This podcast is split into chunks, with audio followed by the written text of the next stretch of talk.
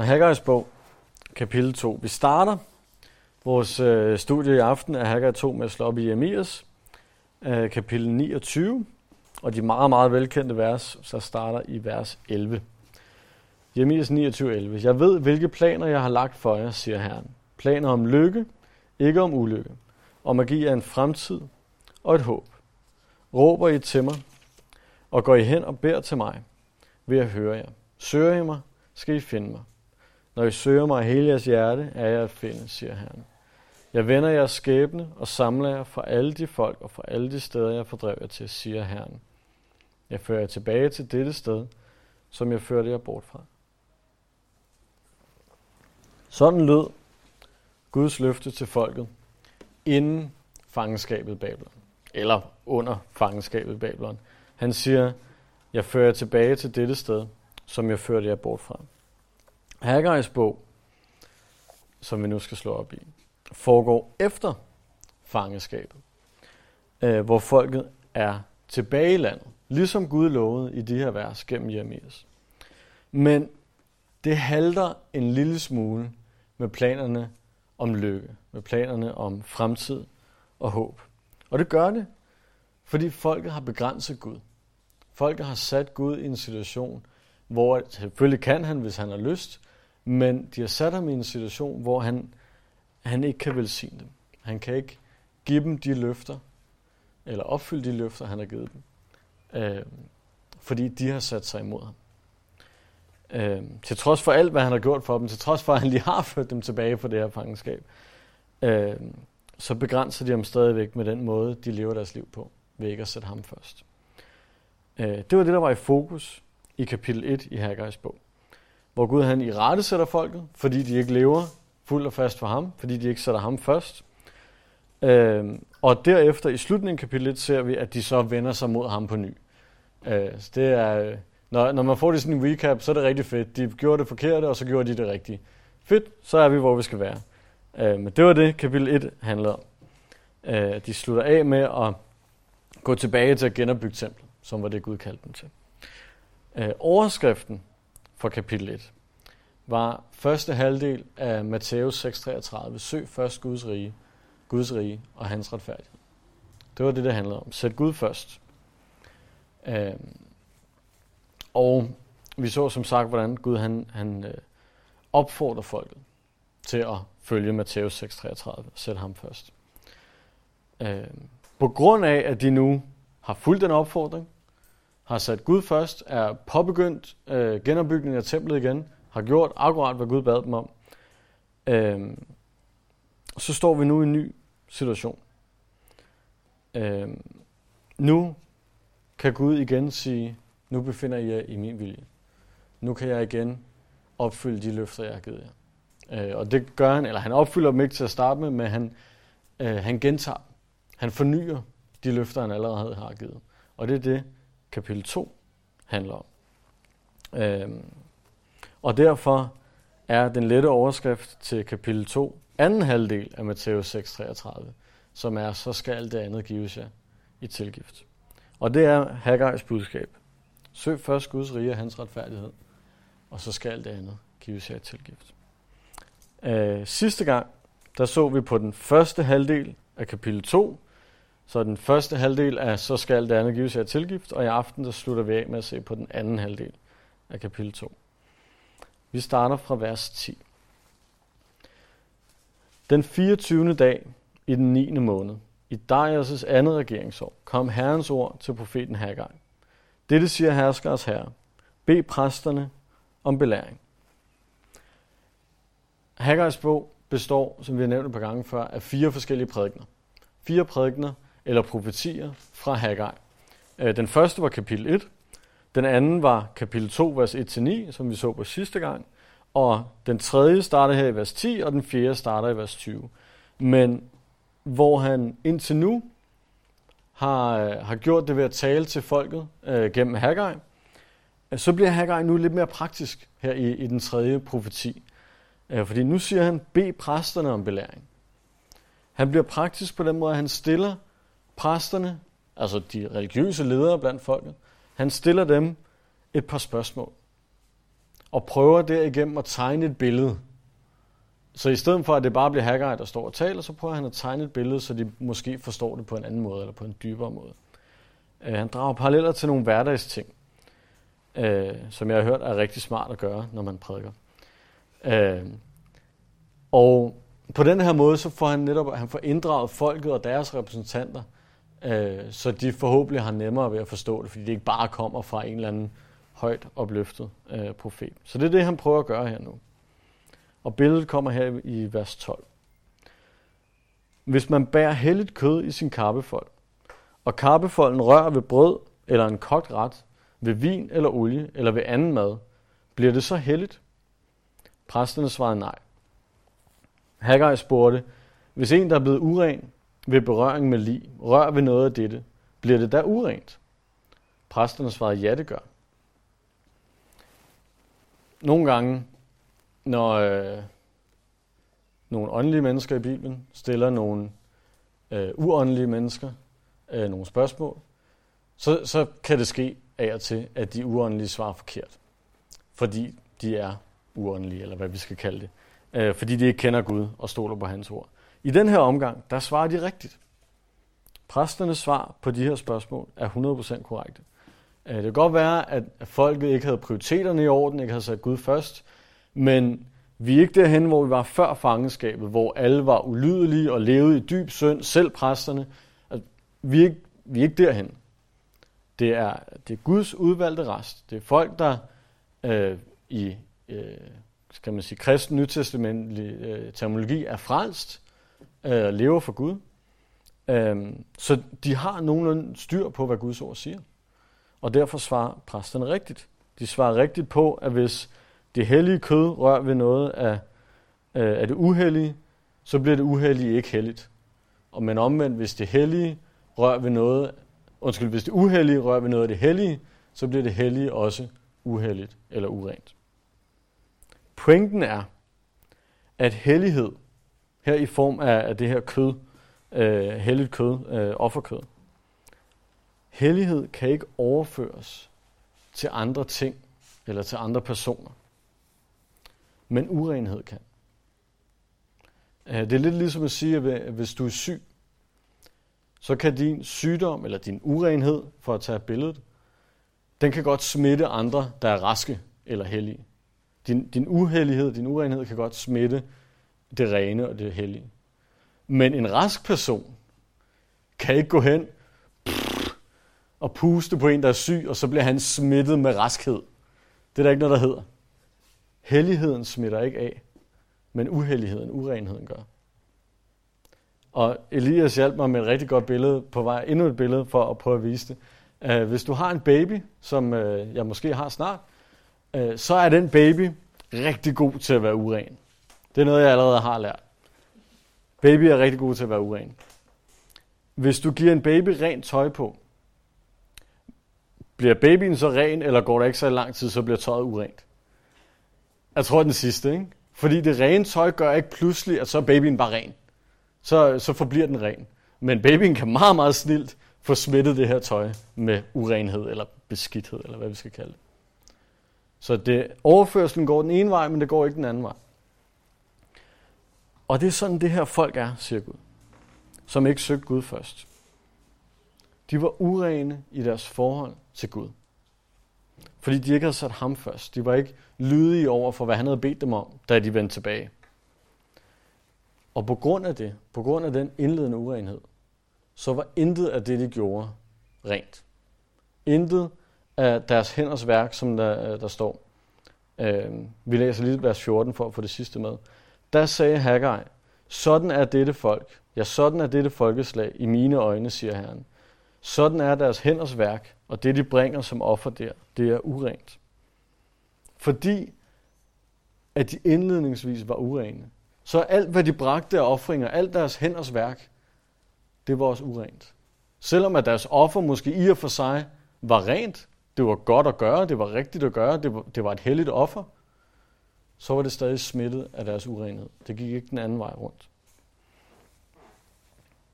Alt det rene, hvad end de kunne få frem af, af renhed, var smittet af den urenhed, der var. Og hvis du lever et liv i synd, hvis du lever et liv, ikke nødvendigvis helt uden Gud, men lever et liv, hvor der er synd til stede, vedvarende synd, så er det fuldstændig lige meget, hvilke ofre du bringer til ham. Det er fuldstændig lige meget, hvor, hvor ofte du går i kirke, eller hvad du ellers gør, som er helligt og godt og rigtigt. Det vil ikke gøre dig hellig. Det er kun et oprigtigt forhold til Jesus Kristus, der kan gøre dig hellig. Og det er nødt til at starte der. Og det er noget, især de små profeter bruger, bruger lang tid på at gennemgå. Mika, han siger præcis det samme i kapitel seks, øh, hvor han ramser op en masse ofringer, som han kan komme med ti tusind vis af får. Selv min førstefødte, vil, vil det gøre mig hellig? Og Gud siger nej. Kun et liv levet for mig kan gøre dig hellig, kan gøre dig ren. Alt det andet kan være lige meget. Så hvis du lever med synd i et område af dit liv, så er det lige meget, hvor helligt og hvor rent og hvor fantastisk det er i alle mulige andre områder, så vil Gud stadig kigge ned og se en person, der lever i synd. Ikke at vi dermed mister vores frelse, det tror jeg i og for sig ikke, man kan, øh, hvis vi er frelste. Øh, men det ødelægger vores forhold til Gud. Det, det sætter en stopper for vores bønsliv. Fordi vi har brudt den relation, vi har med den urenhed, der kommer i vejen. Gud, han ser ikke bare igennem fingre med urenhed. Han tænker ikke, ah, det er kun en lille smule, det går nok. Det er der ikke noget, der hedder. Og det, det giver egentlig rigtig god mening, når man tænker over det, fra et helt standard enogtyvende århundrede retsmæssigt synspunkt. Hvis du bliver stoppet for at køre over for rødt, samtidig med, at du har fået en lidt for tung på speederen, og du så bliver stoppet af en betjent, og han siger, du skal have en bøde. Du har kørt for hurtigt. Du har kørt over for rødt. Du har overtrådt loven. Så nyder det ikke noget, du siger til ham, men jeg har jo betalt skat, og jeg er i øvrigt rigtig sød med mine naboer. Altså, der, der er rigtig rent og heldigt herovre i de andre områder. Så er det ikke fint? Smitter det ikke af på det her uheldige, jeg lige har gjort? Så betjenten vil grine af dig. Og i øvrigt alle os andre også. Det, det hjælper ikke, at der er rent i det ene område, men ikke i det andet. Det, helligheden smitter ikke af på det forkerte, du har gjort. Du er stadig forbrudt dig mod loven. Og derfor står du som lovovertræder, som skal have en straf. Øhm, de, de gode ting opvejer ikke for det dårlige. Det, det er evangeliet i sin nødskal. Vi står alle som syndere. Vi, vi kan ikke tælle sammen og sige, at jeg har trods alt gjort flere gode ting i dag end dårlige. Det er ikke noget, der hedder. Jakobs bog, kapitel to, vers ti, siger, den som ellers overholder hele loven, men fejler på blot ét punkt, er blevet skyldig i dem alle. Og både første Korinther fem seks og Galaterne fem ni siger, de siger det samme, der står, den mindste smule surdej gennemsyrer hele dejen. Den mindste smule urenhed gennemsyrer hele dit liv. Og gør, at hvis du skulle stå foran en dommer, så vil han sige, du har overtrådt loven. Godt være, du kun har overtrådt et punkt, men du har overtrådt den. Uren. Uheldig. Fuldstændig meget, om det er en lille synd eller en stor synd. Undtagelsen for den her regel om, at urenhed smitter, men renhed gør ikke. Hvad hedder han? Han hedder Jesus. Fordi gennem Jesus overføres hellighed til de urene, til de uheldige. Når han rører ved mennesker, så bliver han ikke uren, men de bliver rene.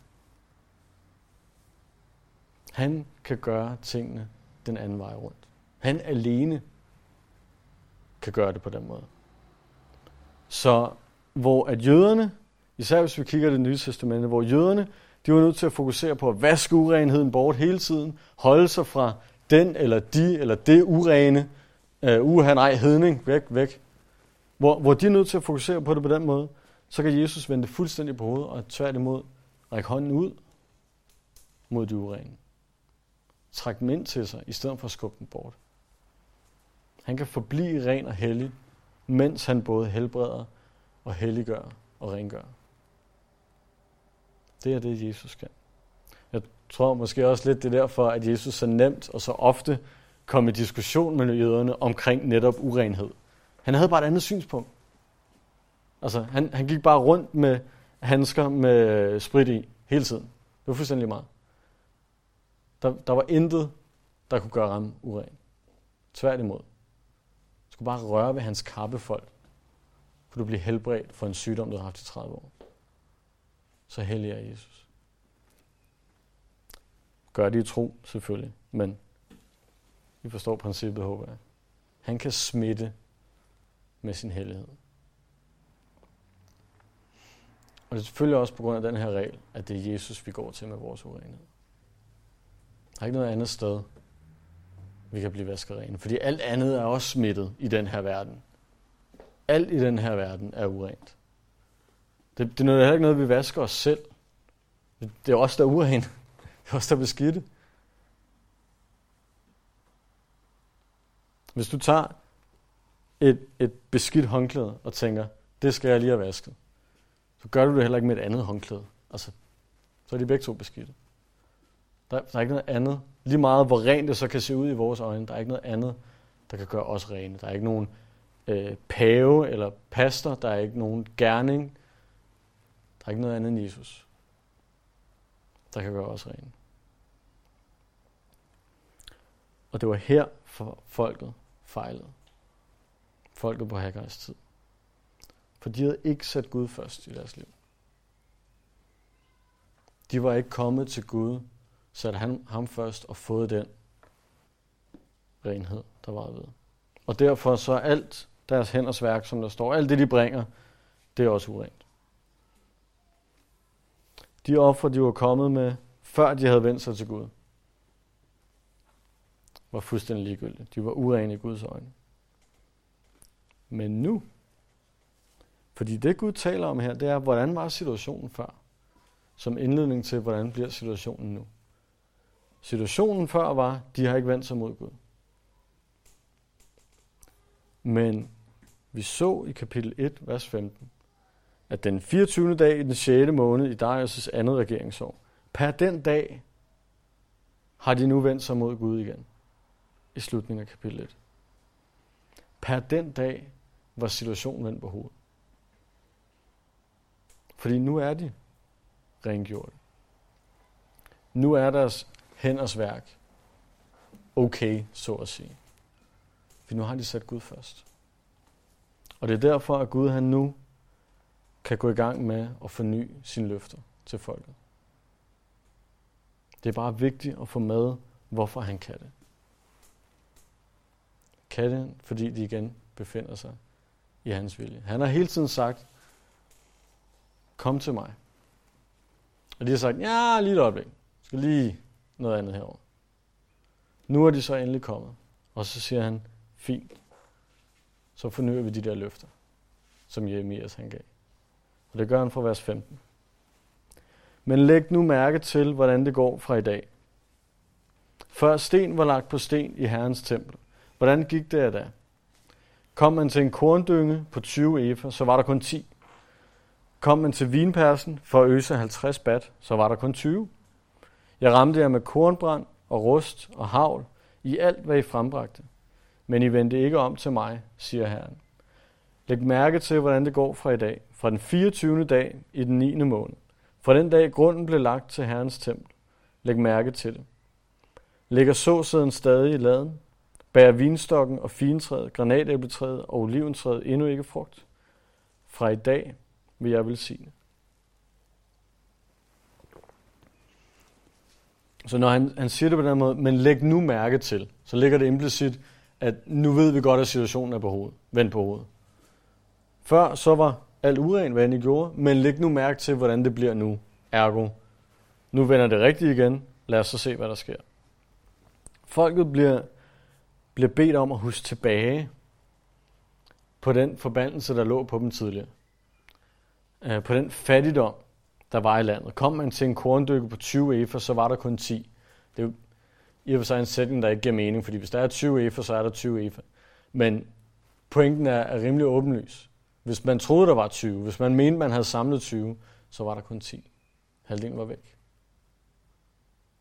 De var slået af en forbandelse, fordi Gud havde sat sin hånd imod dem. Så Gud han beder dem om at se tilbage på, hvordan situationen var før.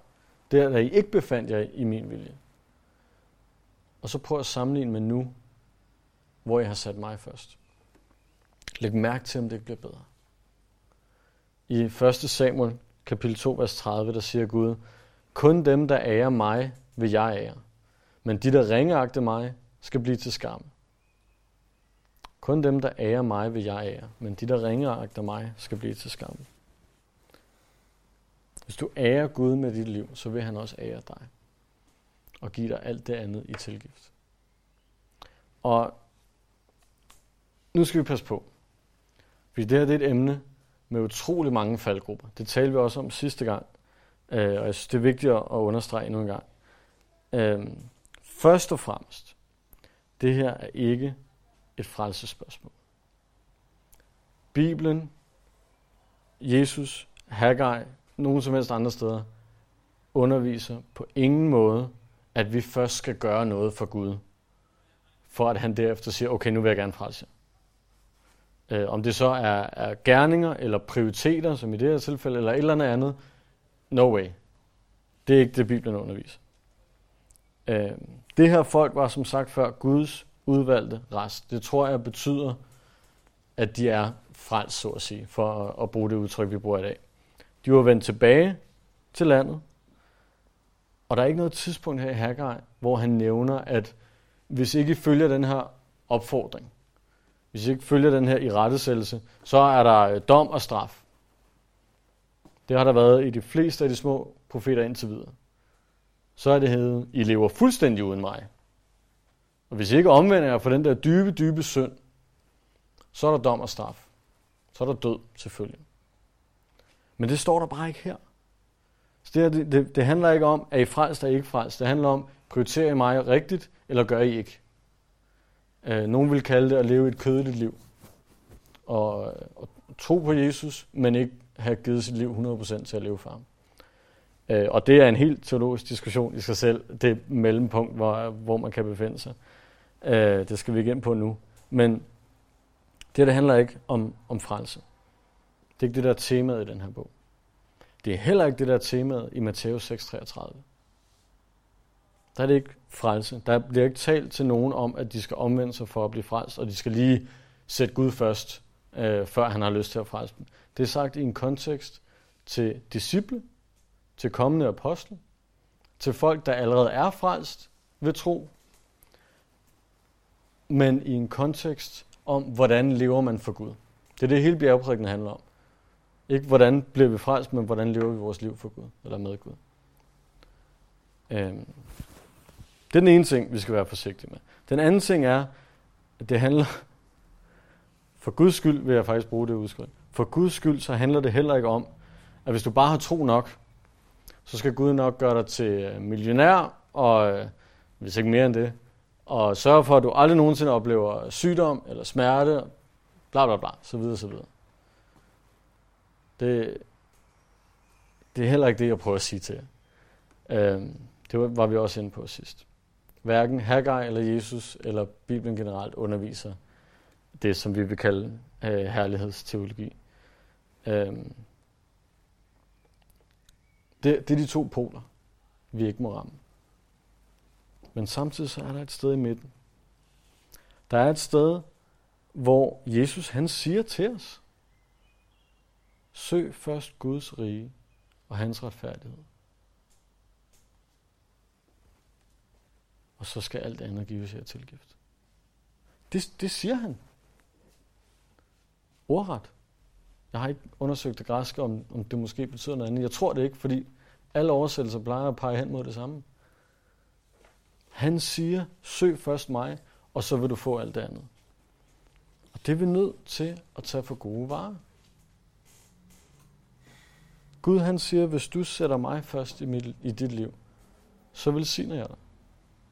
hvis du prioriterer dit forhold til mig, din tjeneste for mig, alt det andet, der har med mig at gøre, så skal alt det andet nok gives dig tilgivet. Det, det er heller ikke en trylleformular. Det er ikke sådan, at hvis du trykker på knappen her, så kommer der kage ud her. Bum. Det, det, er ikke, det er ikke sådan, det fungerer. Det er, ikke, det er ikke en mekanisk knap. Det er heller ikke, at hvis vi sætter os ned i den rigtige stilling og beder i fire komma syvogtredive minutter, øh, så får vi så og så mange velsignelser. Det, det, må, det må ikke blive mekanisk. Det er et levende forhold til en levende Gud. Men det er et løfte, Gud han giver.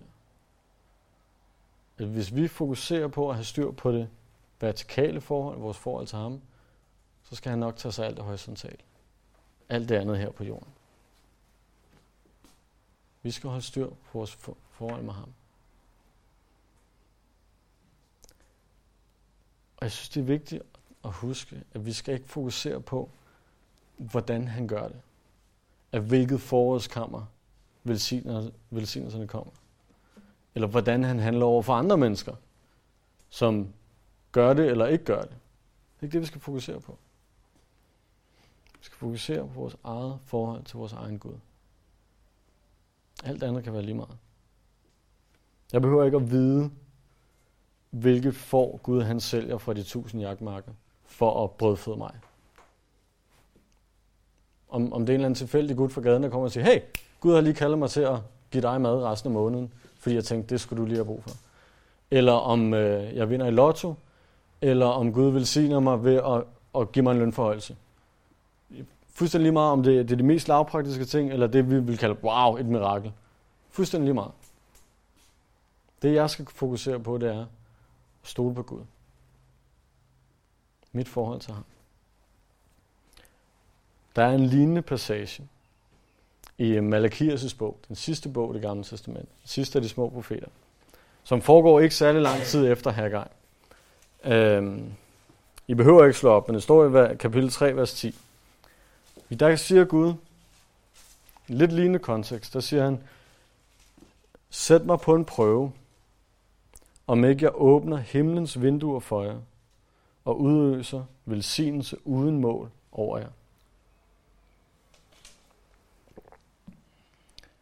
Der er konteksten, og I kan næsten gætte det. Folket har ikke prioriteret Gud. I Malakias handler det specifikt om, at de ikke har prioriteret Gud i deres tiende. Men det samme princip, de har ikke sat ham først. Og der siger Gud, sæt mig på en prøve. Se, om jeg ikke er i stand til at velsigne dig, hvis du sætter mig først. Prøv at se, om jeg ikke er i stand til at give mere, end hvad du er nødt til at give for at sætte mig først. Sæt mig på en prøve. Sæt mig først, og se, hvad der sker. Det største problem i det her, det er ikke, om vi hundrede procent forstår, hvordan Gud han gør det, eller hvorfor Gud gør det, eller hvordan forholdet fungerer mellem øh, vores tro, Guds nåde, vores lydighed, vores gerninger, alle de ting. Det handler ikke om, forstår vi alt det. Det største problem er heller ikke, hvad alle mulige falske profeter siger, Om, øh, om, at hvis du bare har tro nok, så øh, skal du få i lange baner.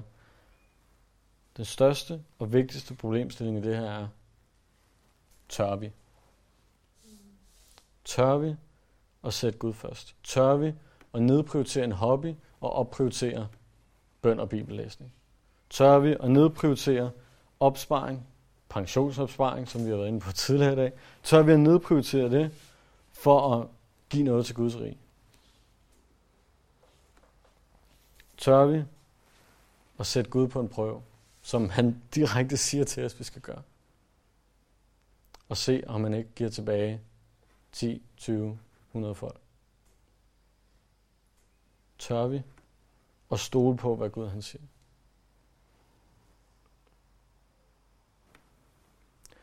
Jeg er glad for, at Elias er her i dag. Og jeg er rigtig glad for, at den eneste gang, han har været til bibelstudiet, så står jeg og taler om tiende. Det synes jeg er meget passende. Lad være med at give os penge til mig. Jeg har ikke brug for dem.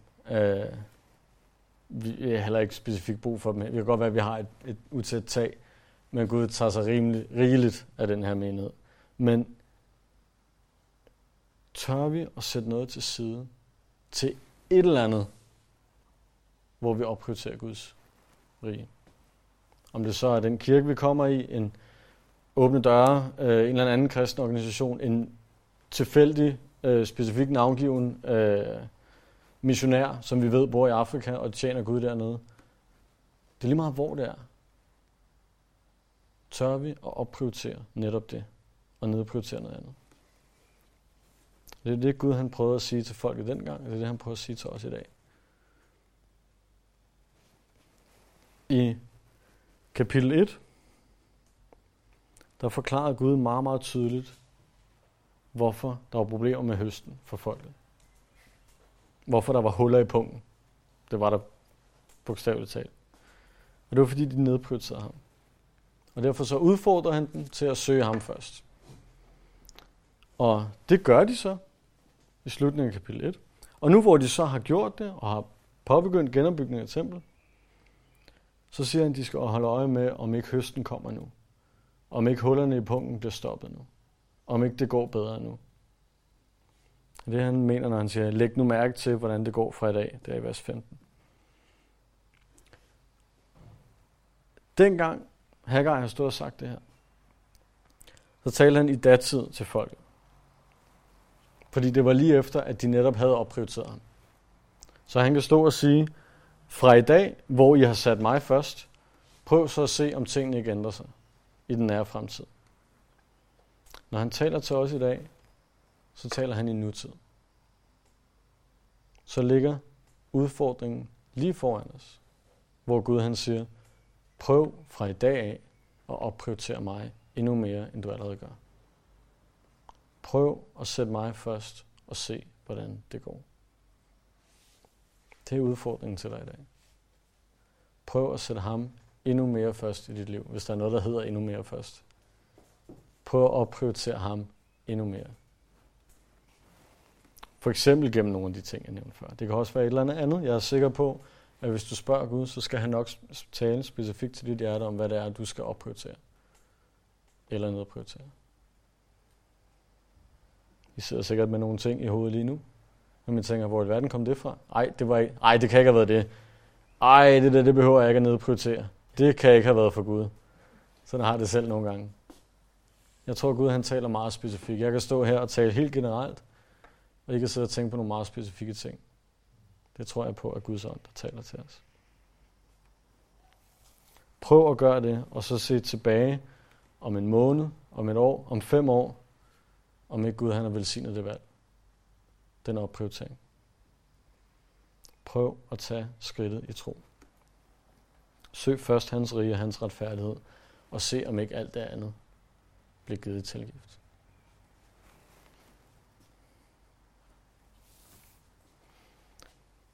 Jeg har egentlig lyst til at slutte den der. der er, men der er fire vers tilbage, og det bliver en uh, ualmindelig kort prædiken til næste gang, så lad os tage de sidste fire vers også. Det er Haggajs fjerde profeti, uh, og nu taler han specifikt til Zerubabel. Uh, Zerubabel så vi på helt i starten. Uh, han var statholder i Juda, det vil sige, at han var den uh, religiøse, nej undskyld, ikke den religiøse, det var Josva. Josva var ypperste præst, han var den religiøse uh, leder i folket, men Zerubabel er statholder, så han er den politiske leder. Det vi i dag vil kalde en borgmester eller en statsminister, afhængig af, hvor, hvor stort et område man regerer over. Der står til ham, Herrens ord kom for anden gang til Haggaj på den fireogtyvende dag i måneden. Sig til Judas statholder Zerubabel. Haggajs bog startede, hvad vi vil oversætte til den niogtyvende august. Der stod helt tilbage i kapitel et, vers et, i kong Darius' andet regeringsår på den første dag i den sjette måned. Det er cirka niogtyvende august. Og nu står der den fireogtyvende dag øh, i den niende måned. Det samme år. Det er den attende december. Fra den niogtyvende august til den attende december. Det er under fire måneder.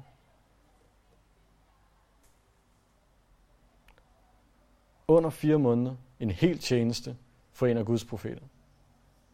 Det er godt nok kort.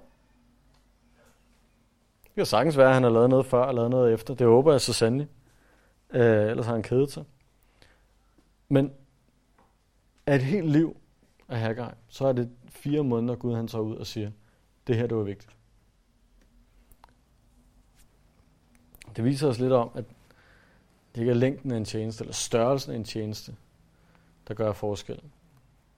Men det er Guds magt, der virker. Og Gud han lavede en kæmpe omvæltning i folket på de her fire måneder.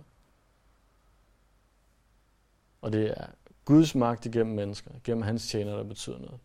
Ikke hvor længe, eller hvor stort, eller noget som helst andet, deres tjeneste er. Som sagt, så er den sidste profeti her, den sidste budskab fra Haggaj, rettet specifikt mod Zerubabel og ham alene. Lige så vel som at han, han nu har talt til folket i de første tre, for at opmuntre folket, for at vejlede folket, så taler han nu specifikt til deres leder. Fordi en leder er også et skrøbeligt menneske, ligesom alle andre. En leder har også brug for både vejledning og opmuntring. Selv de største ledere og forbilleder har brug for Guds styrke og Guds trøst. Og det er det, der kommer nu til Zerubabel. Vi læser videre der fra midten af vers enogtyve. Jeg vil få himlen og jorden til at skælve. Jeg omstyrter kongetrone. Jeg tilintetgør folkenes stærke riger. Jeg vælter vognene med deres mandskab, hestene med deres ryttere og styrter. De falder fra hinandens sværd. På den dag, siger herskers herre, tager jeg dig, min tjener Zerubabel, Sjealtiels søn, siger Herren, og gør dig til en sejlring. For dig har jeg udvalgt, siger herskers herre. Jeg kan altså godt lide, jeg starter med Herrens ord, ord kom. Og så i vers tyve, og så i vers treogtyve. På den dag siger herskers herre, øh, tager jeg dig, min tjener Zerubabel, Sjealtiels søn, siger Herren, og gør dig til en sejlring, for dig har jeg udvalgt, siger herskers herre. Jeg tror, at Gud han mener, at det her det er hans ord. jeg, jeg tror gerne, han vil have, at vi tager det her seriøst. Øhm, det, nogle gange så understreger han det bare på en vild måde. Det her det er Guds ord. Den her profeti, den kan tolkes på forskellige måder. Sidste gang så, så vi en profeti, der havde en nær og en fjern øh, opfyldelse. Den kunne tolkes på to forskellige måder. Og det er akkurat det samme her. Det, der gør den her profeti rigtig fantastisk, det er, jeg tror både, at der er en nær og en fjern opfyldelse, altså noget, der sker øh, i nær fremtid for israelitterne, og noget, der sker i det sidste tider, som stadig er fremtid for os. Samtidig øh, så tror jeg også, at, øh, at den kan deles op i to, og der dermed både er en, en almen, generel profeti og noget specifikt til Zerubabel. Så den er rigtig nem at finde rundt i, men øh, vi prøver. Først og fremmest, hvordan det her relaterer til de sidste tider. Øh, jeg er overbevist om, at det her det taler om tusind år siden. Øh, det var også det, Haggaj talte om i sin anden profeti. Øh, og der står, at han vil omstyrte kongetrone til indgøre folkenes stærke riger. Folkene kan også oversættes til hedningefolkene, altså alle andre folk end, øh, end Israel og Juda selv. Øh, og det er ikke sket endnu. Det er ikke sket på noget tidspunkt i verdenshistorien, at alle hedningefolkene øh, som helhed, eller øh, de kongeriger og stater, der nu engang er, er blevet omvæltet. Øh, blandt andet derfor, jeg tror på, at det sker i de sidste tider, fordi jeg tror på, at det er Guds ord, og det kommer til at ske. Så hvis det ikke er, til, hvis det ikke er sket endnu, så må det komme til at ske på et tidspunkt. Øh, det ved jeg godt er en... Øh, en cirkulær argumentation for, at Guds ord er sandt, men jeg prøver ikke at argumentere for, hvad, om, om Guds ord er sandt. Det findes der andre argumenter for, men jeg prøver at argumentere for, hvornår det her kommer til at ske. Så det tror jeg på, at sker i de sidste tider. Øhm, det er hedningefolk, der sidder på verdens troner i dag.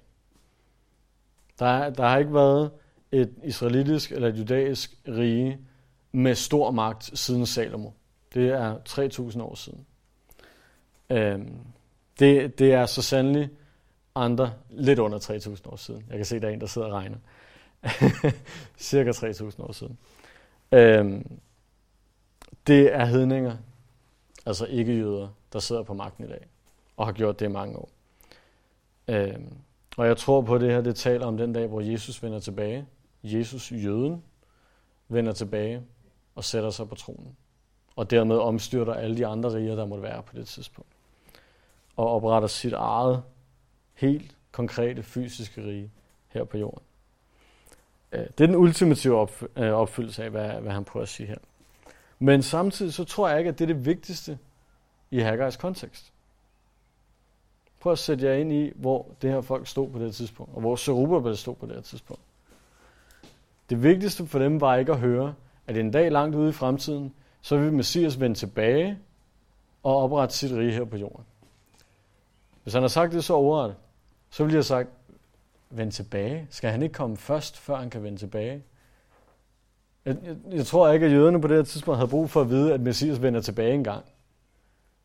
Det var, jeg, og jeg tror ikke på, at Gud han siger noget, som kun kan bruges på et andet tidspunkt. Hvis Gud har sagt det her til jøderne på det her specifikke tidspunkt, så har det også betydet noget på det tidspunkt. Det vigtigste for dem, det var en opmuntring i deres nuværende situation. Den situation, de stod i, hvor de var et fuldstændig skrøbeligt folk, der var vendt tilbage til deres eget land, men ikke havde fået bygget et tempel nu, ikke engang havde en bymur endnu, til hvis de skulle forsvare sig mod de fjender, som vi ved var rundt omkring. Så er det ikke vigtigt at vide, at engang om øh, to tusind fem hundrede år, så vender Jesus tilbage. Men det, der er vigtigt at vide, er det, som der også står i de her vers. Gud sidder på tronen. Gud har styr på det. Det kan godt være, at I er få. Det kan godt være, at I er svage. Det kan godt være, at I ikke har særlig mange våben eller nogen mur. Men jeg sidder på tronen. Jeg er konge, og jeg beskytter jer. Det var det budskab, han prøvede at give på det tidspunkt. Hvad end der var af jordiske fjender, så er de intet i sammenligning med kongernes konge. Og det er ham, der beskytter dem. Og jeg tror, selvom at det kan være rigtig interessant med de sidste tider og alle sådan nogle ting, så tror jeg lidt, det er det samme budskab, Jesus prøver at give sin kirke i dag. Jeg sidder på tronen. Hvad end du ser af tumult i verden, hvad end du ser af økonomiske problemer, som verdensøkonomien står i, Jesus sidder på tronen. Jesus har styr på det. Og jo, vi glæder os til, når han kommer tilbage, men lige nu, her i dag, hvad vi konkret har brug for at vide, er, at Jesus har styr på det. Jesus sidder på tronen. Hvad end vi kæmper med af store problemer eller små problemer, hvad end vi har af bedeemner for Israel eller for de forfulgte kristne, store ting, som kan være lidt svære at, at håndtere og at tænke på, eller hvad end vi har af små ting for en køretur i morgen, hvor man skal lidt langt. Jesus sidder på tronen, og han har magt, og han har vilje til at hjælpe i både store og små ting. Ikke bare en gang i fremtiden. Det sidste løfte, der så kommer til Zerubabel nede i vers treogtyve, det kan også have to betydninger. Det er helt fantastisk, ikke? Øh, hvis det er forbundet med den første profeti, omhandlende de sidste tider, så tror jeg på, at det betyder, at Zerubabel i de sidste tider, når Jesus kommer tilbage, så vil han genopstå, ligesom alle de andre hellige i det gamle testamente, og have en speciel plads i tusindårsriget. Ikke bare, at han også vil være der, ligesom alle de andre. Jeg tror, at han vil have en eller anden speciel plads i Jesu rige. Ligesåvel som nogen tror, at kong David vil have. Blandt andet baseret på Jeremias tredive ni og Ezekiel syvogtredive fireogtyve. I kan spørge om dem bagefter, hvis I vil have dem skrevet ordentligt ned.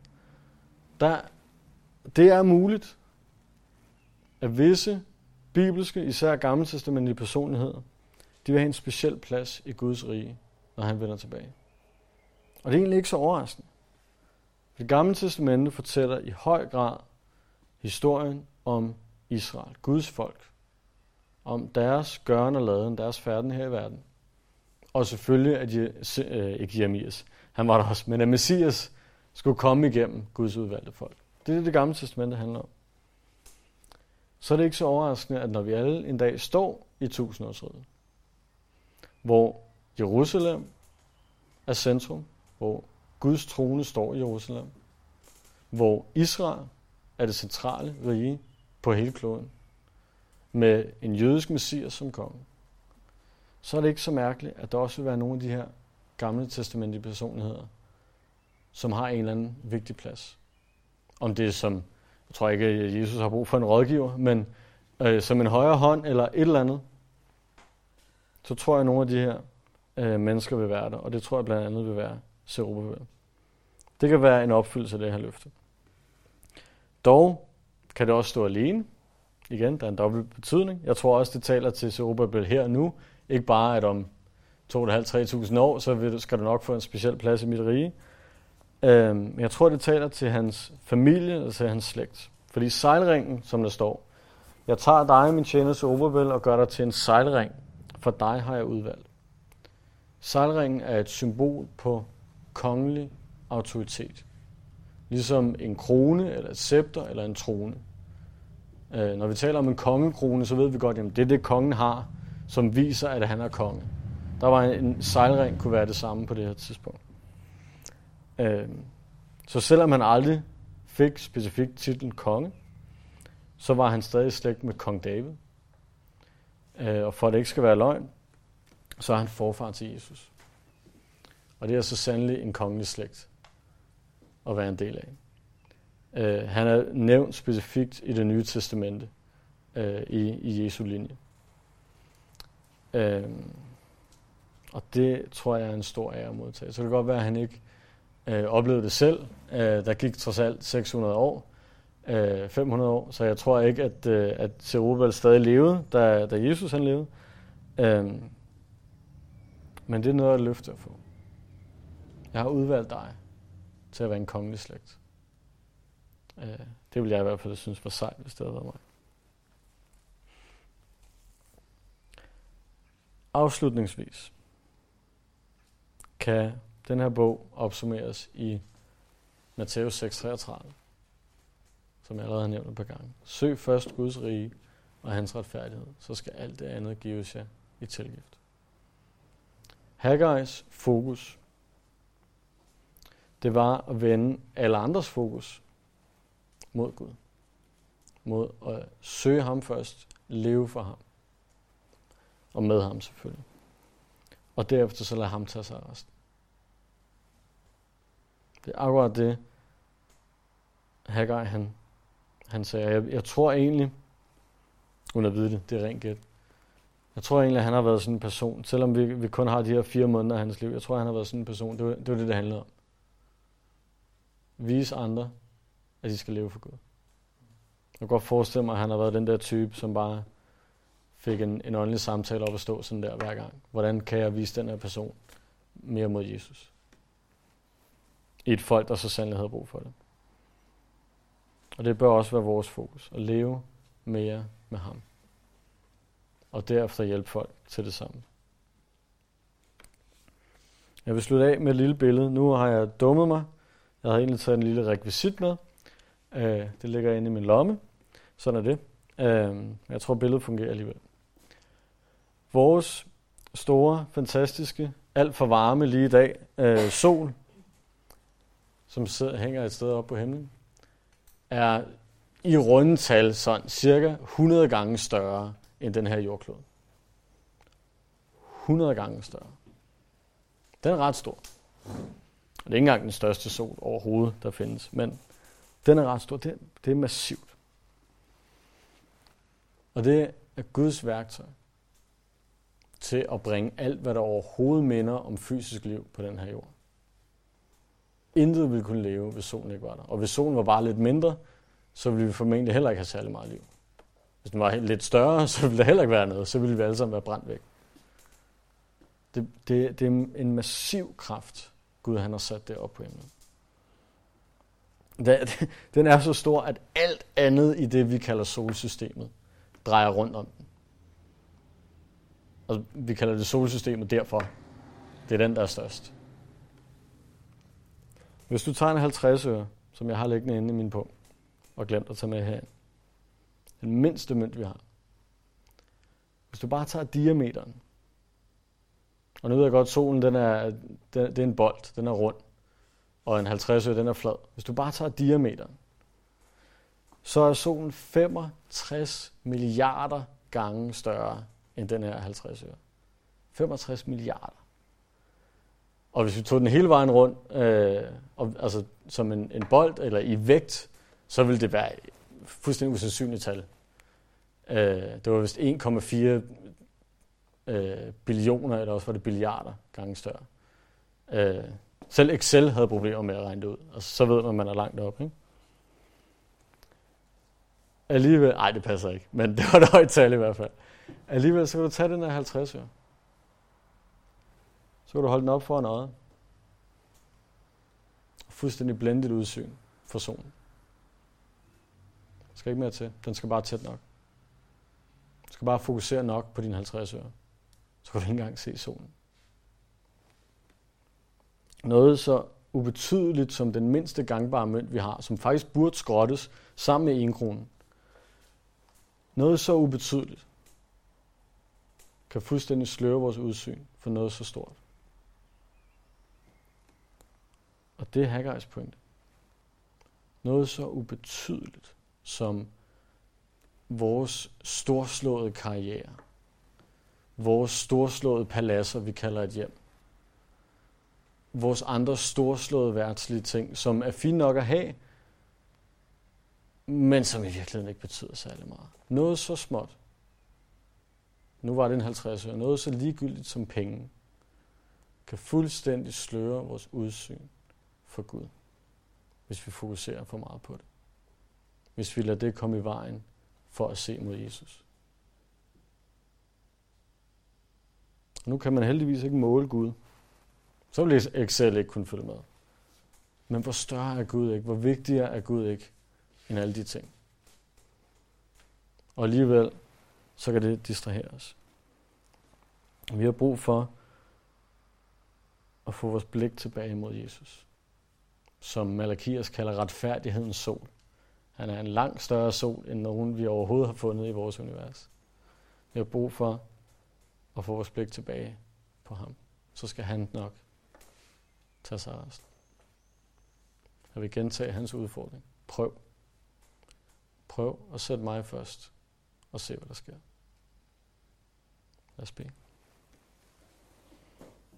Far, tak, at du er en Gud, der er så meget større. Det havde været så ligegyldigt, hvis du kunne sættes ind i en boks og var lidt større end solen eller et eller andet fjollet. Hvis du var lille nok til, at vi kunne begribe dig fuldt ud, her, så ville du ikke være, være værd at tilbede.